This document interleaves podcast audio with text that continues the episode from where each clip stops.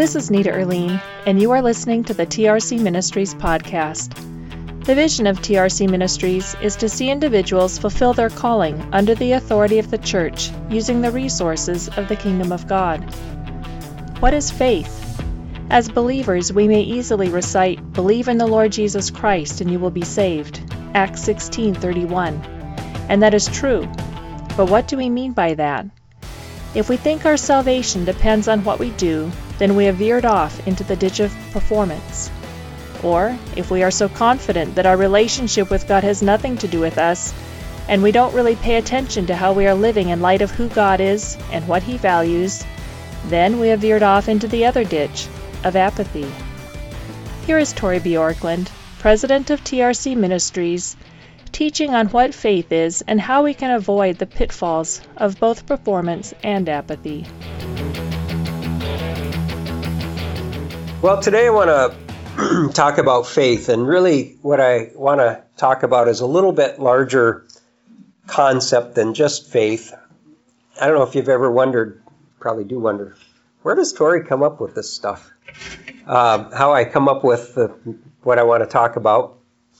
I like to think that it's somewhat God directed, but I see things around me, sometimes in our church, but oftentimes in just the Christian world at large, that concern me. I see things that concern me, and I think, oh, I want to talk to our folks about this and avoid this, or. But anyway, this uh, topic, there's a larger topic that I want to cover um, over a little period of time here. And, and basically, I want to talk about, I want you to imagine a road. There's a road, a Christian road of action. And on either side of this road, there are ditches. On one side is the ditch of performance. It's a big, wide ditch. It's easy to get into. Matter of fact, if you've ever driven in the desert, these are the ditches I want you to think about. I was with a friend of mine. We were driving across the desert just north of uh, north and west of Winslow, Arizona, and um, hit something in the road. He was, you know, of course, driving cool with this, you know, not hanging onto the steering wheel. We went off into the ditch. We were doing about I don't know 80 or something on a dirt road, off into the desert, into the sand, sand all over. Came back anyway that's the kind of ditch I want you to imagine. You, you can drive in it for a long way, but it's not the same as driving on the road. So on one side, you have the ditch of performance. On the other side, you have the ditch of apathy. Performance and apathy. These are opposite sides of the road of Christian action. And sometimes you start out on the side of performance and you get burned out and you, you end up facing either apostasy or apathy and you choose for apathy, you know, because you can't do the performance any longer. And rather than throw away your faith, you drive in the other ditch for a while. But I'm concerned about the ditches. And they, like I say in this picture here, they're really large and they're really easy to get into. And our Christian culture, unfortunately, I believe in this country, there's various Christian cultures, of course, but much of that, those Christian cultures have been formed in the ditches. And so it's really easy to travel in the ditch. So the road between the ditches is the road of faith. And so today I want to start by talking about faith and understanding faith as the beginning of maintaining a life on the road and out of the ditches. So when I ask, what is faith? What comes to your mind? Well, commonly in Christian circles, Hebrews 11:1, people say, "Oh, faith is the substance of things hoped for and the evidence of things unseen." something like that. And I would offer to you that this is not a definition of faith. This is a truth claim about faith. Similar to something saying something like a banana is yellow. That's a truth claim about a banana, but it doesn't really tell you much about a banana. Because there are a lot of things that are yellow that are not bananas. It's a truth claim about a banana. And I believe these statements are truth claims. They're true about faith, but that's not a, a, a good definition. I believe the writer is claiming that faith is a substantial reality relating to the real of the non physical and to the unseen. But it's not defining for us what faith really is. So, I, of course, I go to the dictionary often, look for a good definition. And we see two definitions. I, I say two definitions there in the dictionary I went to. One of them I like complete trust or confidence in someone or something. Complete trust or confidence in someone or something. I, I like that definition. I think that works fairly well. We're going to smoke that out a little bit.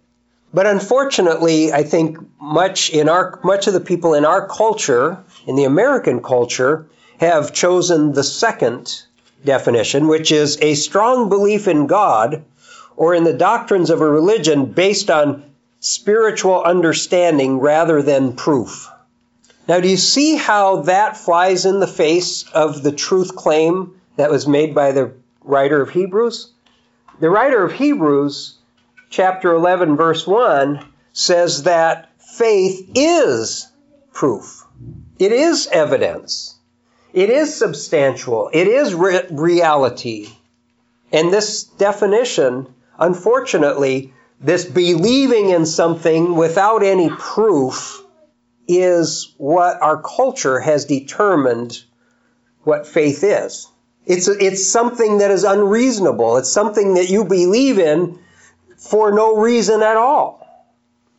So, what is faith? Well, complete trust and confidence in someone or something. You hopefully you all have heard my little example of the pendulum.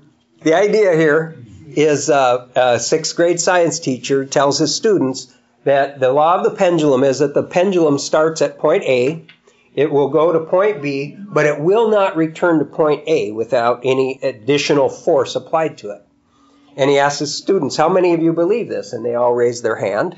And so he points at one says, Okay, I need you to help me. And he sets him in a chair and he gets up into the ceiling and he pulls down a, a rope with a big kettlebell ball chunk of lead on it, and he pulls it up to the kid's nose, gets it tight, and he lets the thing go, goes across the room, and of course, it doesn't get halfway back, and the kid's bailed out of the chair.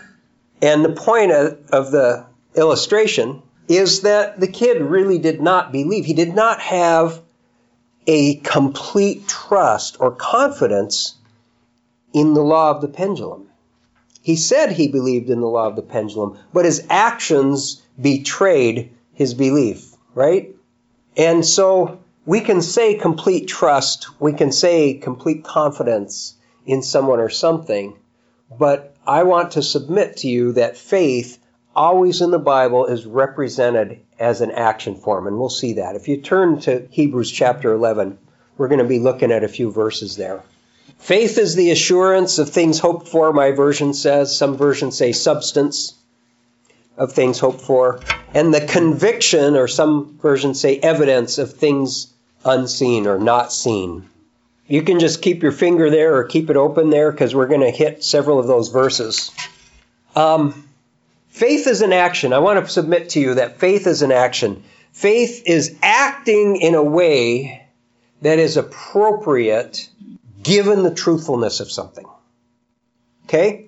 Acting in a way that is appropriate given the truthfulness of something. So it's not only believing something. I mean, the kid, he said, I did, I, I believe there was a mental affirmation in his mind. Yep, seems reasonable to me. We'll come back to that kid in a little bit too. Um, it's not being convinced that something is true in a way that allows you to affirm it, but it's actually aligning your will to act appropriately based on the truthfulness of, of whatever is in front of you that you want to have faith in. Now, what do I mean by appropriate? Acting in a way that is appropriate. There are two aspects to appropriateness uh, that I have in mind here. One aspect has to do with timing. Not everything requires immediate action or continuous action. So you can't always be acting on faith in regards to some things. Okay?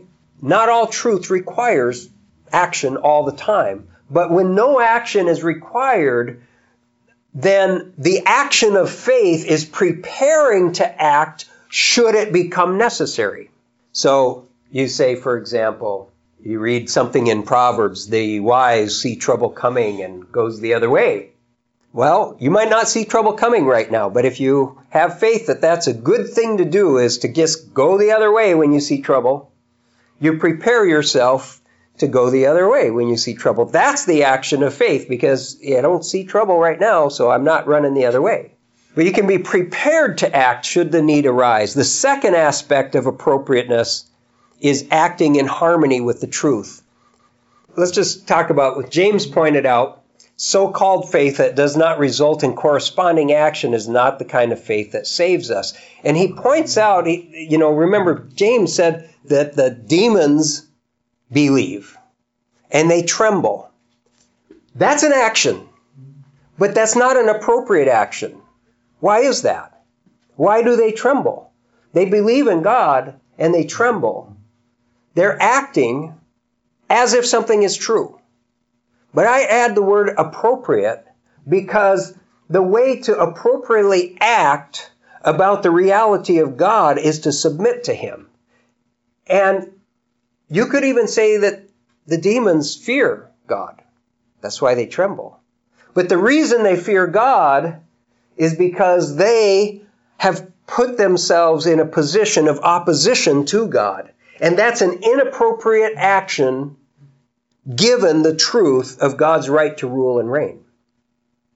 So that's what I mean by appropriate. One is we're, we're prepared to act or we act when it's necessary. And number two, our actions are in concert, in harmony with the reality of the truth, not against it. I want to point out that appropriate action of faith leads to peace. Appropriate action of faith leads to peace. Being in harmony with the truth is peacefulness. If we act or we are prepared to act in a way that is in harmony with truth, our life will be much better. When you are on the wrong side of reality, it leads to strife, leads to problems, leads to difficulties.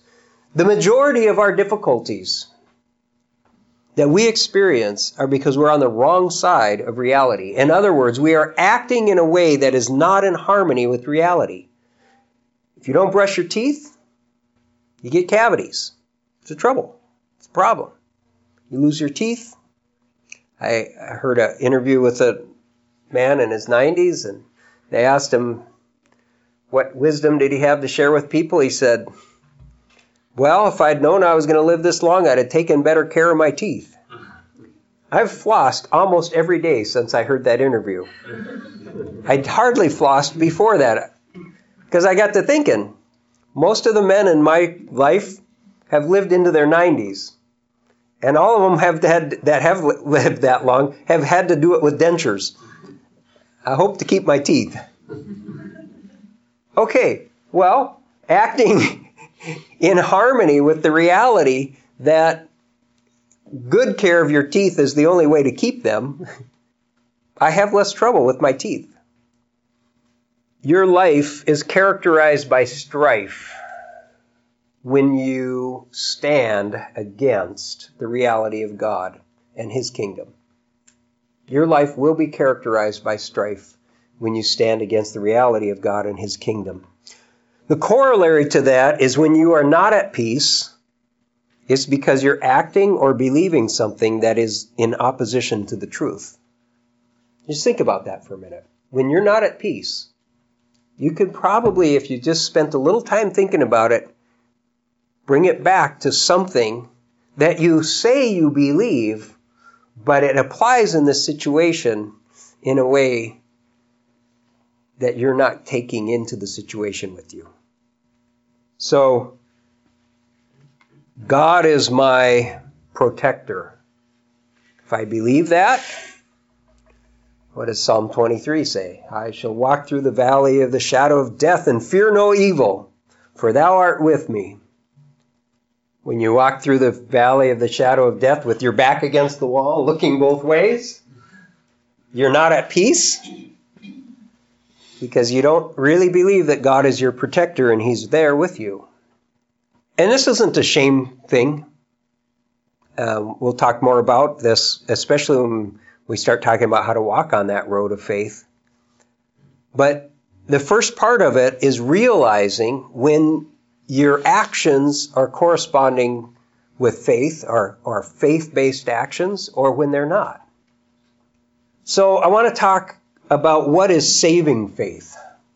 What is saving faith? The Bible tells us we are justified by faith, right? We don't need to read a lot of verses on that. Think we believe that. Romans 3:28 is one of them for we maintain that a man is justified by faith apart from works of the law. But I want to I want to also point out something which comes from the very the verse previous to that, Romans 3:28 is what I just read. 327 tells us that faith does not exclude works. Faith does not exclude works, it excludes boasting. Let's see what Romans 3:27 says. It says, "Where then is boasting? It is excluded. By what kind of law? Of works? No, but by a law of faith. For we maintain that a man is justified by faith apart from works of the law." Now, Luther really was tempted to tear out James from the Bible. Or so the story goes. A lot of people struggle with James. Because James says faith, if it has no works, is dead, being by itself. What, what about faith alone? That was a statement of Luther's faith alone. There is a mentality that is in the ditch when you can't align your view of faith with the entire scriptures. You're in the ditch if you can't align your idea of faith with the entire scriptures.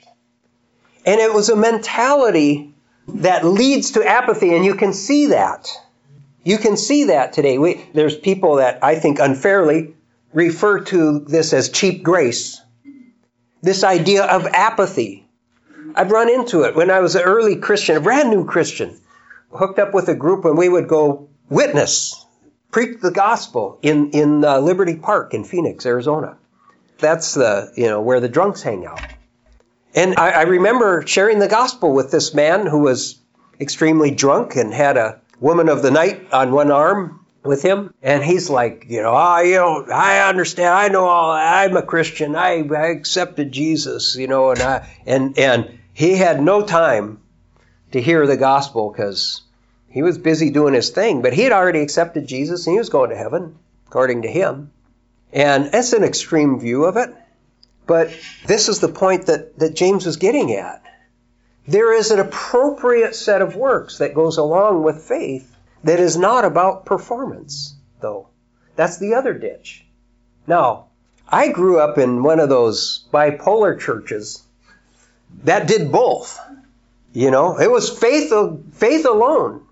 The doctrine was faith alone. But they spent most of their time trying to get you to do what you should be doing, but out of guilt. After all that God has done for you, shouldn't you at least quit going to dances, quit chewing tobacco and pulling with girls that do? I don't know. They had one of those, one of those big tractor things that they run through the cornfields. The tires are real far apart and they're real tall and they just drive right in both ditches at the same time and they don't even drive on the road. That's what I was raised with. Faith does not exclude works, it excludes boasting. So, what is saving faith? First of all, you know, I don't want to get into well, what is saved, salvation. So, let's just, for the sake of this discussion, say salvation and justification in the Bible are synonymous. Okay? And so if we see a verse that says we've justified, that's talking about saving faith. Or being acceptable to God, we're talking about saving faith. Okay, can we agree on that for the sake of this discussion so we don't get too far into another tangent? All right. So, what is saving faith? Salvation is being accepted by God into his family and his kingdom. Then, what is the kind of faith that brings God's acceptance? Now, I've often heard that the only faith that saves is a belief in the doctrine of the atonement. It's, it's very clear in the groups that I grew up in. They often talked about believing in what Jesus did. Believing in what Jesus did on the cross for you believing that Jesus' death paid for your sin, or any number of other ways of saying that. Okay? Does the Bible actually say that? That the only faith that saves is a belief in the doctrine of the atonement. And it seems biblical, right? I mean, Paul said this here. He said, If you confess with your mouth Jesus as Lord and believe in your heart that God raised him from the dead, you will be saved. Right? Romans 10? Okay. That's saving faith. And surely this is true. If you truly believe in the resurrection of Jesus and act appropriately, you will be saved. But where we go wrong is making the assertion that it is the only belief that triggers the approval of God. Faith in the atonement is the only belief that triggers the approval of God. I think that's not something that the Bible will back up. In fact, the writer of Hebrews makes it clear that the faith of which he speaks is saving faith. So back in Hebrews 11:1, uh, for by it, by faith, the men of old gained approval. That's saving faith he's talking about, the approval of God. So what is the faith in which he speaks, of which he speaks? So verse 2, Hebrews 11:2, by faith we understand that the worlds were prepared by the word of God that's a good place to start. So, believing in creation, can that be saving faith? Look back at Romans chapter, what is it, 1, verse 19. The wrath of God is displayed from heaven against all ungodliness and unrighteousness of men who suppress the truth and unrighteousness. For that which is known about God is clear to them, because He's made it clear within them. But they've suppressed that truth. The whole that whole passage is about people having rejected the reality of God having created the world. And that's why God's wrath. The corollary to that would be what? Well, if you accept the creation of God, that's a good place to start. Okay? But I want you to notice something here. First, there's a reference to being convinced that God let's see, we, we understand that the worlds were prepared. How do we understand that? Also, by the Word of God. This is, you notice that this is, is a reference in two ways. The worlds were prepared by the Word of God, but we also understand that to be true by the Word of God. And this goes back to that definition that the dictionary gave trusting or having confidence in someone or something. Biblical faith almost always trusts or has confidence in both someone and something, not just or one or the other, but both. First, we trust the source. How do we know that the world was created by God? We have to believe Moses, don't we? That's the only way we know about it. We have to come to believe the source of the information. But now, if we have confidence in the account given in Genesis, now we're faced with a question of faith as well. By the way, have you known people that believe the account in Genesis but decide not to act according to it? That's what Romans chapter 1 is about. It's about people that know that God is the creator of the world, but refuse to act accordingly and try to push that out of their knowledge. So we have to not only believe the Bible, but we have to take that, the, the appropriate action based on the truth that it claims. So, what would be an appropriate action for God being the creator? What's the appropriate response to the fact that God created, the truth of creation? How about you say, well, God owns it all, and we're just a steward here? It, I mean, it, it transfers ownership doesn't it? We're living on God's world. There's a lot of ways that we could think about the appropriate action based on the reality of God having created this world. God, how about God has the right to rule? That's the thing that struck me. God created me. The thing that, the, the truth that converted my soul was the truth that God had created me and I had no right to destroy me because I could not create me. If you build something, you got the right to tear it down. If your neighbor builds something, you don't have the right to tear it down. It's his. He built it. If God built this world, we have no right to tear it down. If God built this body, I have no right to tear it down. You see? That's an appropriate response. Here are some of the acts of faith the Bible says were acts of saving faith. So I want to point out this is the thing I want you to see.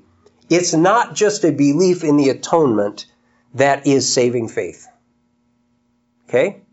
Saving faith is believing God and setting your will to act appropriately. And here's, here's some examples of that. James 2.21, Was not Abraham our father justified by works when he offered up Isaac, his son, on the altar? Wait a minute. Isn't it apart from works? Isn't that what we read in Romans? No. Yes, it said apart from works, but he's not talking about exclusive of works. It doesn't exclude works, it excludes boasting. How about this? Verse 25 in James 2 In the same way was not Rahab the harlot also justified by works when she received the messengers and sent them out by another way? Going back to Hebrews 11:4 By faith Abel offered to God a better sacrifice than Cain, through which he obtained the testimony that he was righteous. That's an interesting passage. Is that not the definition of justification, being declared righteous by God? By faith, Enoch was taken up so that he would not see death, for he obtained the witness that before his being taken up, taken up, he was pleasing to God. By faith, Noah, being warned by God, verse 7 and 11, about things not yet seen, in reverence prepared an ark for the salvation of his household, by which he condemned the world and became an heir of the righteousness which is according to faith. You see, none of these people heard of the atonement None of these people heard the name of Jesus. None of these people had an opportunity to have faith in Jesus. The Bible insists that their rightness before God is the same justification that comes by faith that we have in Christ Jesus. And that their faith, their justification, I mean, by faith, came in Jesus Christ. Saving faith is taking at face value what God is saying, whether through a messenger or directly, and choosing to act, to set your will to act accordingly. That's what saving faith is. But notice here the action. There is no concept of passivity, no concept of mental affirmation, but wholehearted, full body conformity to a truth has been accepted as reality. If you look down at your gas gauge and you're going to head to Fergus Falls and your gas gauge says you're on empty and you drive something other than a Geo Metro, what's the appropriate action based on that reality if you believe your gas gauge? You better go get some fuel, right? Is that an act of legalism? It's just a natural response to the fact that I want to get to Fergus Falls. It's going to take more gas than I got. If I'm going to get to Fergus Falls and I don't and I want to be there peacefully, I better react appropriately to the reality that I don't have enough fuel in my tank to get me there. I mean, you know, some of us like trouble. You'll encounter trouble on the freeway to, to Fergus if you don't get fuel. It's just a natural response to actually believing the truth, the source, which is your gauge, and the truth that that isn't enough fuel to get you to Fergus Falls. That's how you stay out of the ditch of performance. Is you come to the conclusion that this reality is reality. this truth is reality. And if I get crossways of it, it's going to create problems in my life. And therefore, why don't I just align my life with it? I think I'll pull over in the pilot station and get a little fuel before I get on the freeway. You see, but what we do is we read these statements in the Bible and we say, this is, they, we don't think of it as this is a truth claim. We think of it as this is God telling me the way I have to behave if I want to be pleasing to Him. What is that? That's performance. No, what God is saying is if you actually believed this reality, this truth claim, it would result in behavior like pulling over to get enough fuel so you can make it the rest of the way. That it's the result. The action is the result of the faith. And without that, you're in the ditch. You're into performance. Next week on the same channel, same time, you will hear Tori tell you that Jesus knew what he was talking about. That when Jesus gave commands, the intention was to actually tell people what makes for a peaceful life in the kingdom of God. This is why John says, by the way, that if we love him, we know we love him when what happens? We do what he says and it's not burdensome. How could that possibly be? How is it not burdensome to turn the other cheek?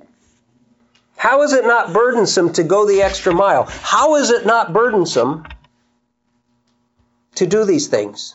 You see, Jesus was making a truth claim about how life works. What happens when you don't turn the other cheek? War. Jesus was making truth claims about reality and saying, you know what? This is what it looks like for somebody to live in the kingdom of God. And if you believe that Jesus actually knew what he was talking about, you would say to yourself, oh, I better pull over at the pilot station and put some fuel in my tank. And there will be no, oh, well, sometimes I do that. Man, am I in a hurry? I hate trying to get gas. You know, I mean, there's a few things in life that are just a waste of time. Eating, using the bathroom, and getting fuel. Don't forget sleeping. Oh yeah, that's yeah, sleeping. No, you see, if you get crosswise of any of those realities, you are not at peace. Okay? Let me pray. Lord, I um I want to make sure that the claims of truth that you have made impact our heart in a way that bring faith that is pleasing to you. And that we as a people, as a, as a church and as a community, work together to encourage one another in faith and good works, that we see the road that you have laid out and we avoid the ditches. Help us, dear God, to be at the ready to do your will because it's the only reasonable response to the truth that you have revealed to us. I ask it in Jesus' name. Amen.